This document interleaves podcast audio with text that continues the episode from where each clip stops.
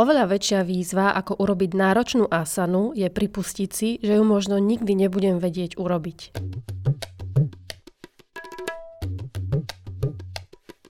Vinyasa Krama je osobitný koncept učenia jógy, ktorý bol špecifický pre zakladateľa modernej jógy Krišnamačáriu a niektorých jeho dlhoročných žiakov.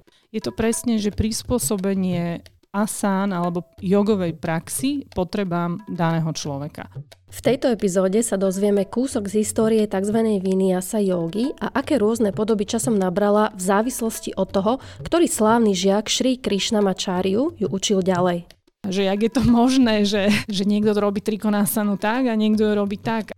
Individuálne sekvencie sa môžu odvíjať od momentálnej kondície a okolností, ale aj od cieľovej pozície, ktorú chceme dosiahnuť. Porozprávame sa, prečo je dôležité naučiť sa vnímať naše potreby na podložke a vedieť niekedy pustiť zažité pravidlá a predstavy o tom, ako to má vyzerať. Toto je treba brať ako súčasť, hej, že pokúsim sa, ale možno to aj nepôjde.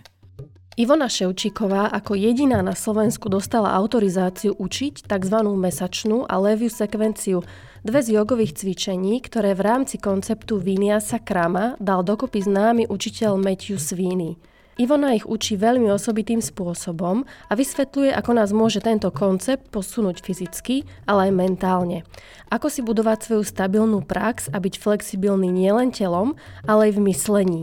Pre niekoho je to obrovská výzva jednoducho, keď poviem, že vieš čo, nemusíš ísť na 100%. Ale predovšetkým, ako si posunúť perspektívu a vnímať jogu ako prax za hranicou asany.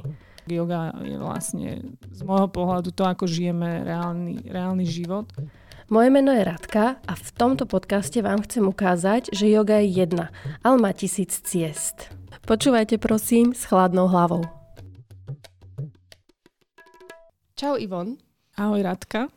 Kľudne ma oprav, keď sa mýlim, ale ty si podľa mňa jediná zatiaľ na Slovensku, ktorá sa venuje, alebo ktorá učí jogu metódou Vinyasa Krama. Povedz mi možno najskôr, ako si sa ty k nej dostala a až potom sa ťa opýtam, čo to vlastne je. No, neviem, že či som úplne jediná, nemám to takto zmapované, ale tiež v mojej bubline asi, že to takto aj pomenovávam, takto asi som. Ale možno ešte niekto ja okom neviem. Takže tak. A že čo to vlastne je? Čo to vlastne je? Lebo ja si pamätám, keď som ťa začala registrovať na tejto jogovej mape slovenskej, keď som natrafila na Matthewa Sweeneyho, ktorý presne sa venuje Vinyasa Krama. On vymyslel, tak povediať, tých 5 sekvencií, ktoré sú veľmi podobné, nie podobné, ale tzv. Doplňujúce sa aštangovým sériám. A to ma samozrejme zaujalo, tak som pátrala ďalej a zistila som, že ty si bola jediná na zozname zo Slovenska, ktorá získala od neho autorizáciu, aby mohla túto jeho metódu učiť. Hej, tak to je pravda. Je nás pár vlastne aj na svete, by som povedala, že čo sme autorizovaní od neho, pretože on relatívne nedávno začal v podstate učiť učiteľov, takže zatiaľ ešte není také množstvo certifikovaných. A čo to je Vinyasa Krama? Ono je to taký výraz, ktorý sa mi niekedy ťažko aj komunikuje, že ľudia to pletú, že Vinyasa Karma sa ma pýtajú a ja, že nie je Krama. A doslovne znamená Vinyasa, to je celkom známy pojem. Vinyasa, to pozná každý. Hej, čiže to chápeme ako nejaké hýbanie sa, dýchanie, pohyb. Krama je sekvencia alebo postup, nejaký postup, sekvencia. Takže v podstate taký voľný preklad je, že hýbanie sa po číslach, hej, alebo hýbanie sa v nejakom slede, v nejakom že má to nejakú logiku. Ale takáto istá je aj aštangová prax, že to je nejaká séria. A v čom je ten rozdiel? Ten rozdiel je v tom, že ten aštangová séria je daná a sú to tie 4, 1., 2., 3., 4. séria, hej, ktoré sú dané, majú svoju presnú štruktúru a presné asany, ktoré sa v rámci tých zostav cvičia. A Vinyasa Krama je teda akoby oveľa širší pojem, že vlastne ty môžeš na tej hodine zostaviť človeku jeho jeho sekvenciu. Samozrejme, predpokladá to určité znalosti asán, určité znalosti tela, a nejakých zákonitostí a je dobre mať nejaké, aspoň ja vychádzam z tých Matthewových sekvencií a vychádzam aj z aštangy a toto nejak sa dá namixovať a v podstate podľa potreby zostaviť pre toho daného človeka, ktorý príde na hodinu.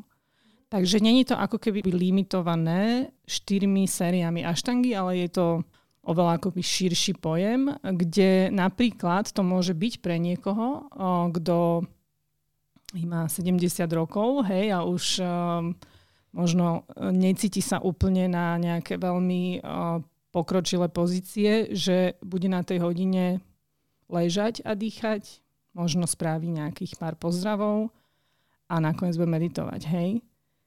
Ale bude to mať nejaký žád, bude to nejaká zostava, ktorá bude jeho a ktorú bude nejaký čas praxovať. Čiže ako tomu ja rozumiem, je Vinyasa Krama je nejaká séria cvikov adaptovaná individuálne na toho daného človeka, hej? Čiže to je ušité na mieru. Hej, je to presne, že prispôsobenie asán alebo jogovej praxi potrebám daného človeka. Čiže to, akú to má presnú formu, je v zásade vecou tej danej situácie, čiže aj ten istý človek môže mať inú zostavu jeden rok a potom môže mať inú druhý. Že je to veľmi ako keby otvorený systém, by som to nazvala. Hej. Že má to určité zákonitosti a tie základné veci sú samozrejme teda, keď sa bavíme o asánach, tak je to nejaká pozícia, sú to nejaké pohyby, ktoré robíme. Je to samozrejme dých, je kľúčový a koncentrácia. Tieto tri veci, to čo vlastne tvorí aj jogu, sú kľúčové. A účelom teda je tomu človeku nejakým spôsobom možno spríjemniť život, možno spríjemniť prax, možno pomôcť nejakou vecou, s ktorou sa, nechcem povedať, že trápi, ale napríklad sú také, že neviem spraviť lotus, hej, príde niekto, že ja by som strašne chcela. Tak tomu, aby niekto spravil lotus, predchádza určitá postupnosť, to je tá kráma, hej, že keď nikto v živote nerobil jogu a celý život dovtedy iba sedel na stoličke a potom v aute a potom doma pred televízorom a zrazu príde, že ja chcem spraviť lotus, lebo som to videl na Instagrame a strašne sa mi to páči. No tak potom mu poviem, že vieš čo, tak začnime tu.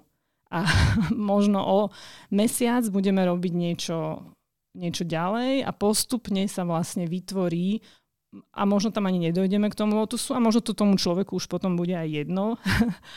Ale to je tá kráma, to je tá postupnosť. A vinyasa je teda, že používame tie princípy dýchanie, pohyb, asana. To je presne ten ultimátny cieľ jogy, že videla som na Instagrame lotus, tak to teraz chcem urobiť. Áno, to je moderná tradícia. No a kde sa to vlastne vzalo? Odkiaľ pochádza Vinyasa Krama? A tento pojem sa pripisuje Krišnamačáriovi. V podstate asi toto meno väčšina ľudí, ktorí sa okolo jogy nejakým spôsobom pohybujú, už počuli. Je to pán, ktorý je označovaný za otca modernej jogy a jemu sa teda pripisuje, že on začal učiť týmto spôsobom. Tiež aj on počas svojho života, počas svojho učenia prešiel rôznymi etapami a teda podľa toho, čo viem, tak dosť zjemnil ku koncu. A v rámci toho posledného štádia učenia robil iba individuálne hodiny na one to one alebo maximálne nejaký pár, že učil a teda tá metóda, ktorou učil, sa volala práve Vinyasa Krama. Takže vlastne od neho sa to nejakým spôsobom datuje, že on používal túto metódu.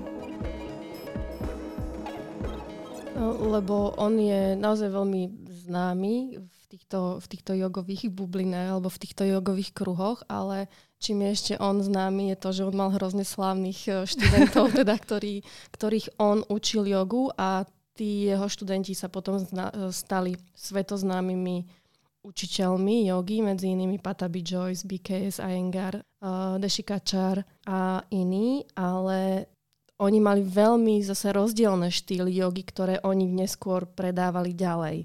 A čím to je, že Pattabhi Jois potom vymyslel v úvodzovkách aštanga jogu, takto sa udomácnil tento názov. Iyengar mal úplne iný štýl a všetci tí ďalší žiaci mali úplne iné štýly. Čím to je? No, ja to práve z tých mojich vedomostí, ktoré mám, ja to práve pripisujem tomu, že aj on sa vyvíjal ako človek, ako učiteľ a keď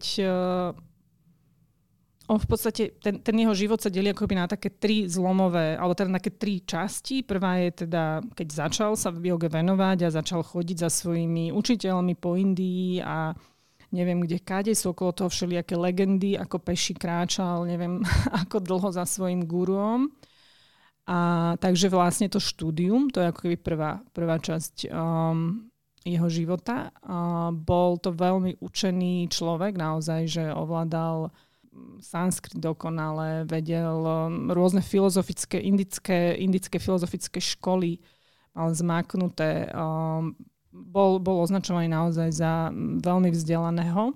Takže to štúdium, to bola akoby prvá časť. Potom začal učiť v Mysore a vlastne vtedy ten jeho štýl bol dosť taký, v podstate tam bol dosť dôraz na tú asanu, na tú fyzickú časť tej jogy, na tú silu. Učil dosť veľa aj takých, že mladších, veľmi zdatných, fyzicky zdatných mladších ľudí. No a medzi nimi práve bol Pattabhi Jois vtedy a medzi nimi bol aj Iyengar. Ten sa tam síce myhol, že vraj nejak kratšie a oni tam mali také nejaké zaujímavé medzi sebou, nazvime to trenice a zároveň boli príbuzní. Takže vlastne vtedy ten jeho štýl bol skôr silovejší a dynamickejší. A v nejakom momente z tohto Mysuru odišiel a presťahoval sa do Chennai, kde si založil vlastne túto svoju akoby malú školu, kde učil tieto individuálne hodiny. A ku koncu vlastne života učil tak, že v jedna pozícia 15 dýchov. Mal takú mini zostavu, že, kde bolo pár pozícií. Veľa chantingu, veľa mantrovania, meditácia, pranayama. Hej? Čiže mám pocit z toho, čo mám ja načítané a videné, že on teda akoby prešiel tiež štádiami a keď sleduješ aj v podstate takých tých kľúčových jogových učiteľov dnes, veľa z nich napríklad sa venovalo aštange a boli veľmi striktní a už potom, keď ich vidíš tak okolo 60-ky začať rozprávať, tak už sú takí akože, už tak akože troška zjemňa. Hej, že už ti dovolí aj treba, že toto nemusíš. Takže myslím si, že takýmto nejakým asi vývojom aj prešiel on. On aj rozdeľoval tú asanovú prax na tri obdobia, počas ktorej človek by sa mal venovať tomu cvičeniu, že tá prvá do tých 25 rokov, tá druhá do tých 50 rokov a potom od 50 rokov viac. Skús o tom povedať niečo. Hej, to vlastne kopíruje v podstate čiastočne aj to, čo je jeho život. Čiže tá prax do tých cca 25 rokov je silovejšia a dynamickejšia. A od 25 do 50, keď už človek teda začína mať aj iné veci v živote, ako sú, nie že by dovtedy nemal, ale ešte to ako keby príbudne, hej, či už je to rodina, nejaká práca, povinnosti, skrátka, bežné, tak jednoducho na tú prax možno je času menej, takže tam potom tá prax môže vyzerať inač ako dovtedy. Môže byť presne fokusovaná viac na pranajamu meditáciu. Nemusí byť taká dlhá, možno nemusí byť naozaj každý deň, neviem. A po tej 50-ke opäť. Je to ale znova, ja by som nerada dávala do nejakej škatulky, že aha, tak ty máš 50, tak počúvaj, už to zabal, hej, že vždy je to znova len pre mňa je toto kľúčové, že vždy je ten človek, ktorý príde na hodinu a ten daný deň. A to je to, od čoho sa vlastne akoby pre mňa celé to odráža, ale samozrejme, že nejaké zákonitosti tam sú určite, hej. Vlastne som počula, že aj on Pattabhiho Joisa sa učil práve v tom období, keď bol taký mladučký, neviem presne koľko mal rokov, okolo tých 1930-35 to bolo. A on mal vtedy naozaj, že silný, áno, áno, mladý, ohybný, áno, áno. A toto je presne to, čo potom Pattabhi Jois neskôr posúval, preniesol do svojich sérií, ktorá je naozaj silová, dynamická, potrebuješ tam veľmi veľa výdrže, aj koncentrácie, potrebuješ tam veľkú ohybnosť na to, aby si to dával, keď chceš teda ísť do toho so vším všudy, hej, že tých 6 dní do týždňa. Hej. Hej, takže ja si vysvetľujem ten vývoj takto nejak, že preto potom napríklad ten Ramaswami je tiež jeden z jeho známych žiakov a tam sú v podstate tá idea Vinyasa Kramy je tam nejakým spôsobom načrtnutá a on mal už iný štýl, že tiež sú tam aj zložité pozície, ale už je to troška iný prístup. To je Deshikachar. Čiže záleží ako keby v ktorom období asi tí ľudia s ním nejakým spôsobom fungovali. A možno, že aj to, akú mal kto predispozíciu, v akej fáze života sa nachádzal, na čo mal vlastne v tej praxi. Hej, oni hovoria, že vlastne, lebo Iyengar je zase, to je ako keby úplne iný vesmír, hej, že tam oproti aštange, že to sú fakt dva veľmi rozdielne, z môjho pohľadu veľmi rozdielne štýly. Ja som, mne dlho trvalo, kým som vlastne to poňala, že jak je to možné, že jak to vlastne je, hej, že niekto robí trikonasanu tak a niekto robí tak a prečo to tak je a jak je to správne hlavne, povedzte mi, hej, že mne to fakt nejaký čas som to potrebovala akože precítiť vlastne a čiže ten Iyengar je fakt iné princípy, dlho v pozíciách, veľmi dôraz na alignment, čiže to, ako tá pozícia vyzerá, veľa pomôcok a aštanga je presný opak. Dynamické, choď, flow a o obidvoch je teda známe, že sú jeho žiaci. Takže toto je na tom celkom zaujímavé. A ešte, čo som si všimla aj na Vinyasa Krame, aj na týchto sekvenciách od Matthewa Sweeneyho, že oni pracujú ako keby smerom k nejakej zložitej asane, ako ty si spomínala, ten lotosový set, hej, že je nejaká zložitá asana a ja si teraz urobím 25 variácií ľahších a postupne sa k nej dopracujem. Možno. A možno nie. Aj toto je treba brať ako súčasť. Hej, že pokúsim sa, ale možno to aj nepôjde. Ale áno, to je presne tá kráma. To sú tie kroky. To je tá postupnosť. Že začnem iba s tým, že začnem otvárať bedrá v jednoduchých pozíciách, troška komplikovanejších. A tak ďalej. A teda možno jedného dňa príde ten vytužený lotus alebo už neviem doma. No a ako si sa vlastne ty dostala k Matthewovi Sweeneymu? Ako si sa k nemu dopracovala? Ako ťa to napadlo, že ideš teraz touto cestou? Nepoznáš túto story? Ešte som ti nehovorila? Mhm. Ja mám pocit, že mne sa yoga deje. Že ja to akože nemusím nejak riešiť, že nemám plán, že budem toto a potom bude toto. No a takto sa mi vlastne udiala yoga, že mi prišla do života a s danlivou náhodou a takto mi prišiel do života Matthew, že ja som bola... Vtedy som teda bola, že aštanga bola moja hlavná jogová prax a bola som v Thajsku na jednom ostrove a tam som chodila cvičiť na takú naozaj nádhernú plošinu nad oceánom, kde učili dva veľmi fajn učitelia. No a vedľa mňa tam chodíval cvičiť týpek, ktorý som videla, že je teda dosť advanced, že jeho prax je dosť pokročila a bol taký aj celkom pohľadný, takže som ho registrovala. A paralelne s týmto mi tam na ostrove jedna recepčná hovorí, že ty máš rada tú aštangu, že teraz je tu zrovna taký aštangový učiteľ, že volá sa Matthew Sweeney, napísala mi na papierik jeho meno, že on je veľmi známy v Ázii a on je super a že nech si ho akože nejak vyhľadám. Tak ja som si zobrala ten papierik, odišla som z dovolenky domov a doma, že idem si teda vygoogliť toho Matthewa Sweeneyho, hej, že kto to je, keď mi ho ona tak akože odporúčala. No a zistila som, že to je ten človek, čo tam vedľa mňa cvičieval na tej plošine. Tak to mi prišlo ako dosť zaujímavé.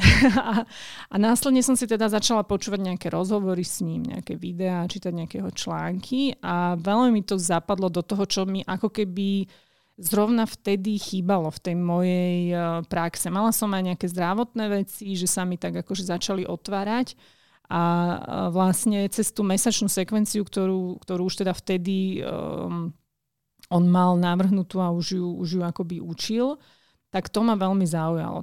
Táto idea toho ako keby doplnku k tej aštange, tá mesačná sekvencia, že to mi prišlo ako cool. Aj všetko, čo hovoril, fakt mi to dávalo zmysel.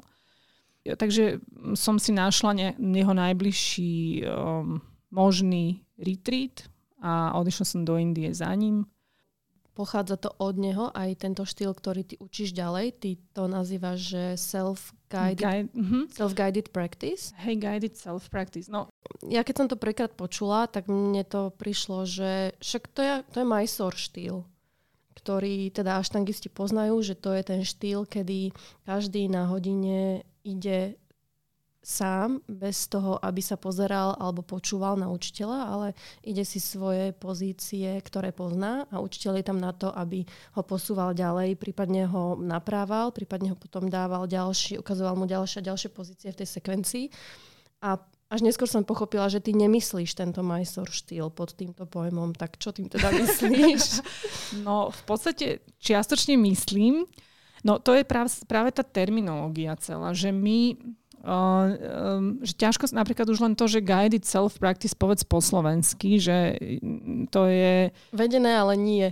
Vedená zároveň nie, asi tam sama, ale je tam aj učiteľ a on ťa učí, ale zároveň tam iba tak, akože ťa pozrie, že je to v tom koncepte, ako sa väčšinou to učenie jogy vníma, že prídeš pred hodinu, tam sa postavíš, odcvičíš s nimi a potom ideš domov, tak toto je presne ten štýl, čo si opísala ty, že Mysore. Čiže tí ľudia, čo prídu na hodinu, idú zostavu, ktorú majú danú, čiže či už je to aštanga, alebo teda v prípade tohto guided self-practice zahrňame tam akoby širšie, práve to širšie spektrum tých zostav, tých sekvencií, alebo tých variácií tej jogovej praxe. Ja som OK aj s tým, keď niekto dojde, spraví 5-minútovú meditáciu a vyloží si nohy na stenu. Hej, že pre niekoho to môže znieť akože tak na čo potom ide na jogu, ale akože niekto to tak chce a vlastne je to akoby otvorené takýmto rôznym individuálnym veciam. Čiže v rámci toho sa robí mesačná sekvencia, line sequence, tie ďalšie Matthewove zostavy, ale kľudne aj ak vymyslíme my niečo s tým daným človekom, ktorý na hodinu príde, tak jednoducho si cvičí to štýlom Mysore, tak ako ho poznáme teda z tej aštangovej terminológie. Do týchto Matthewových sekvencií patrí 5. Ty učíš všetkých 5, alebo skús ich možno najskôr trošičku opísať, minimálne tie. Teda viem, že prvé 2, s nimi som sa stretla. Hej. A ostatných neviem zhola nič. V zásade v tej knihe Vinyasa Krama, ktorá mu vyšla, tam ich je 5, čiže Moon Sequence, Lion Sequence a Flying Sequence, čiže lietajúca. Čiže mesačná, levia, lietajúca. Lietajúca, nazvime to po slovensky, bound, zviazaná. Uh-huh. Čiže je tam veľa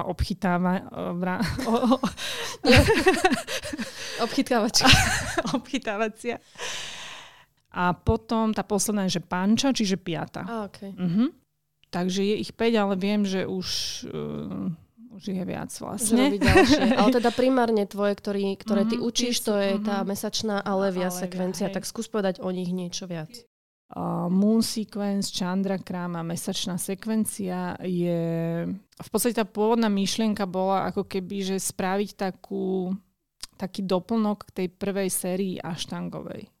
Toto bola taká pôvodná. Jednak ako keby trocha takú energetickú, ale aj fyzickú protiváhu k tej primary series. A druhá je ako niečo, čo si môžeš zacvičiť, aj keď sa necítiš na aštangu, ale chceš robiť nejakú prax. Čo som si všimla, on tam napríklad veľa sa venuje otváraniu bedier. To je presne ten zámer. Čiže ja ju vnímam už teraz oveľa širšie ako len nejaký doplnok primary series. Myslím si, že už si žije svoj život, že už v podstate chodia ľudia ku mne na hodiny, ktorí nevedia, čo to je aštanga a robia mesačnú a ani to nepotrebujú vedieť. Ale tá pôvodná idea bola takáto. A ona funguje ako keby na dvoch úrovniach, alebo tak, ako ju ja vnímam. Prvá je presne to telo a to otváranie bedier, uvoľňovanie spodnej časti chrbta. A v podstate tam nie sú žiadne čaturangy, nič, žiadne namáhanie ramien, žiadne arm balances, že vlastne toto úplne, ak náhodou niekto presne má, že zápestie alebo niečo s ramenom, tak toto si môže v pohode odcvičiť, prípadne sa spraví ešte nejaká modifikácia aj toho. A plus ešte je tam úplne iná vinyasa, čiže tam on... Supta vinyasa. Áno, tá, čiže ležiaca alebo v ľahu. Čiže on sa nevzdal tej vinyasy, ale zase ju úplne zmenil. A to bola tiež vlastne aj myšlienka Krišnamačárje, ktoré používal, neviem, či 5 alebo 6, alebo možno aj viacero druhov. Hej, myslím, že asi aj viacej. Presne. Zas je to o tom individuálnom prístupe v podstate, akurát, že sa teda dal do nejakého formátu, že vyzbieral tie odpozorované veci zo svojej vlastnej praxe, z toho, čo videl na ľuďoch, ktorí prichádzali na jeho hodiny. A v podstate to nejakým spôsobom pretavil do tej zostavy. A potom tam je tá myšlienka toho na tej energetickej úrovni, že jednoducho tak ako je yang, tak je aj yin, tak ako je plus, tak je aj minus. A že obidve sú OK, že nemusíme teraz, akože keď dneska máme chuť na vinyasu v ľahu, tak sa cítiť nejak akože vinný, že sme lenivci. Skrátka, akoby troška dovoliť, si dovoliť aj troška tak nejak spomaliť a uvedomiť si. A pre niekoho je, aj keď tá zostava z pohľadu niekoho, kto je zvyknutý na dynamické silové cvičenie, není až tak náročná, aj keď tie otváračky bedier niektoré sú akože celkom záhu, ale akoby celkovo to je oveľa, oveľa menej náročné fyzicky, tak pre niekoho je to obrovská výzva jednoducho, keď poviem, že vieš čo, nemusíš ísť na 100%. Naozaj nemusíš ísť na 100%. Vieš čo, poď na 50%. To sú také diskusie a také... je to veľmi zaujímavé. Aj pre mňa to bola obrovská výzva pustiť. Asi povedať, že však to je OK, že ja idem teraz mesačnú sekvenciu, ktorá ma neskutočne bavila, lebo je to niečo nové zrazu, ale človek má tak pocit, že zrádza tú aštanku. Je to naozaj ako psychologicky aj na takej emocionálnej úrovni to bolo veľmi ťažké si povedať, že teraz nemusím. Hej. A že aj toto je v poriadku, tak jak to je, skrátka. Teda fyzicky nie je náročná, ale naopak skôr v hlave popustiť. Hej. Ako pre koho? Zase hovorím, že tiež keď je niekto, kto nerobil žiadnu jogu, tak môže byť. Hej, alebo žiadne asany, ale ak príde niekto z backgroundu, že robí 3. sériu, tak to pre neho bude skôr mentálne náročné. Áno, lebo keď už niekto robí 3. sériu, to znamená, že už minimálne 10 ročie sa venuje tej aštange. Hej, čiže skôr asi to nemá význam. A ďalšia otázka potom je, ja keď si vytvorím svoju vlastnú sekvenciu, ktorú mám, lebo však už za tie roky si človek nazbiera svoje obľúbené pozície. A teraz ja si vyskladám svoju vlastnú sekvenciu, tak to môžeme nazvať Vinyasa Krama. Áno. Tam je iba jedna vec, že ty hovoríš, že keď si vyskladám svoje obľúbené pozície, že tak ja, kebyže ku mne prídeš na hodinu a povieš, že toto je moja sekvencia mojich obľúbených pozícií, tak ja ti poviem, že skúsim dať aj nejakú neobľúbenú do toho, že vždy je to taká hra, že pre mňa je to vždy o tom, že naozaj ten balans je pre mňa kľúčový v podstate v joge. Že či už sa máme o asane alebo o čomkoľvek, aj potom o živote, lebo však joga je vlastne z môjho pohľadu to, ako žijeme reálny život. A jednoducho je to o tom nájsť ten balans. Takže keď budem robiť stále len to, čo mi ide, to, čo ma baví, tak je možné, že sa tak akože troška zabrzdím. Povedz ešte o tej levej sekvencii niečo. To je vlastne, dlho som robila mesačnú, potom som teda dostala povolenie, že ukážem ti leviu a tá ma dosť, ja som sa do nej absolútne zbláznila, veľmi sa mi to páčilo. A ona zase tak ako mesačná aj táto má svoju hlavne teda na tej fyzickej úrovni, pointa je otváranie hornej časti chrbta a spevňovanie nôh, možno by som povedala, že tieto dva aspekty. Celá ako je, všetky asany, keď sú, tak trvá aj 3 hodiny, kým sa odcvičí a tam už akože úplne sa ide do toho princípu Vinyasa Kramy z môjho pohľadu, lebo väčšinou to nemá šancu vlastne celé učiť a ani ty sama odcvičiť. Takže začínaš akoby kombinovať a vyberať z toho. Čiže on mi dal v podstate nejaké, že tu máš toto, dal mi odporúčania pre mňa, ale čo sa týka ľudí, ktorých učím, tak tam už ja ako keby mixujem z toho nejaké veci. Učil vás Matthew k týmto sekvenciám aj nejaký špeciálny súbor pranayami, súbor pranayam, ktoré by sa teda hodili k tejto praxi, že teda on to tiež bral z toho hľadiska, že k tejto praxi sa hodí táto pranayama. Hej. Ale neprezradím. Nie, ja ich učím. Ja ich bežne učím. To, čo ja bežne učím, je vlastne set pranayami, ktorú pranayam, neviem, jak sa to do množného čísla dáva. A pomnožné. Ktorý v podstate som dostala ako balíček k mesačnej a levej sekvencii. A mojou povinnosťou bolo to najprv robiť dlho. Čo znamená dlho? Minimálne 6 mesiacov. Každý deň? Veľmi pravidelne. Niekoľkokrát, 4-krát do týždňa určite, aj viac. A vieš povedať, ktoré to sú? Aspoň názvy? Áno, jasné. Ja som to chcela tak akože zahaliť takým tajomstvom v rámci ale nie, jasné. Veľmi rada to poviem. Tak základ je Ujaji dých, Samavaju, Viloma Pranayama. V podstate tieto tri. A k Vilome neskôr pribudla Anuloma a potom vlastne kombinácia ich dvoch.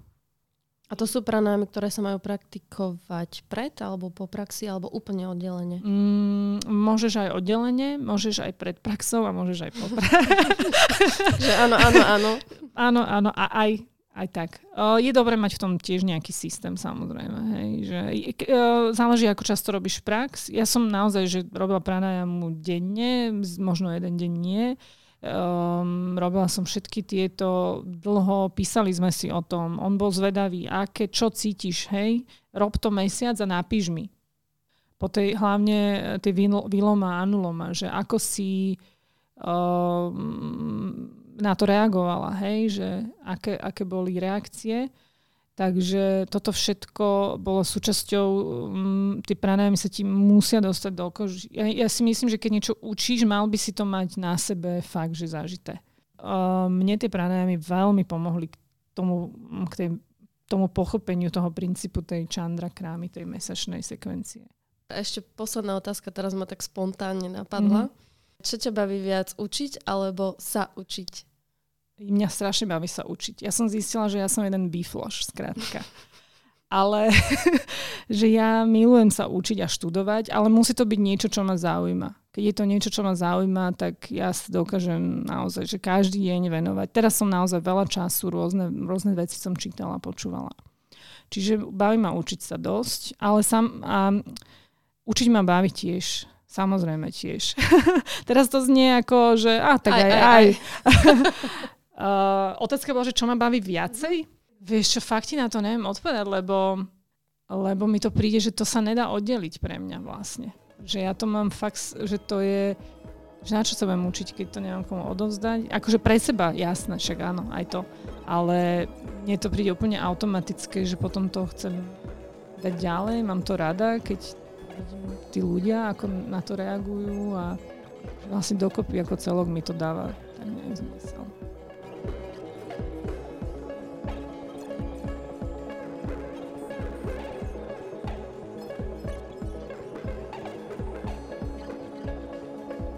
Na záver ešte malá prosba a veľké poďakovanie.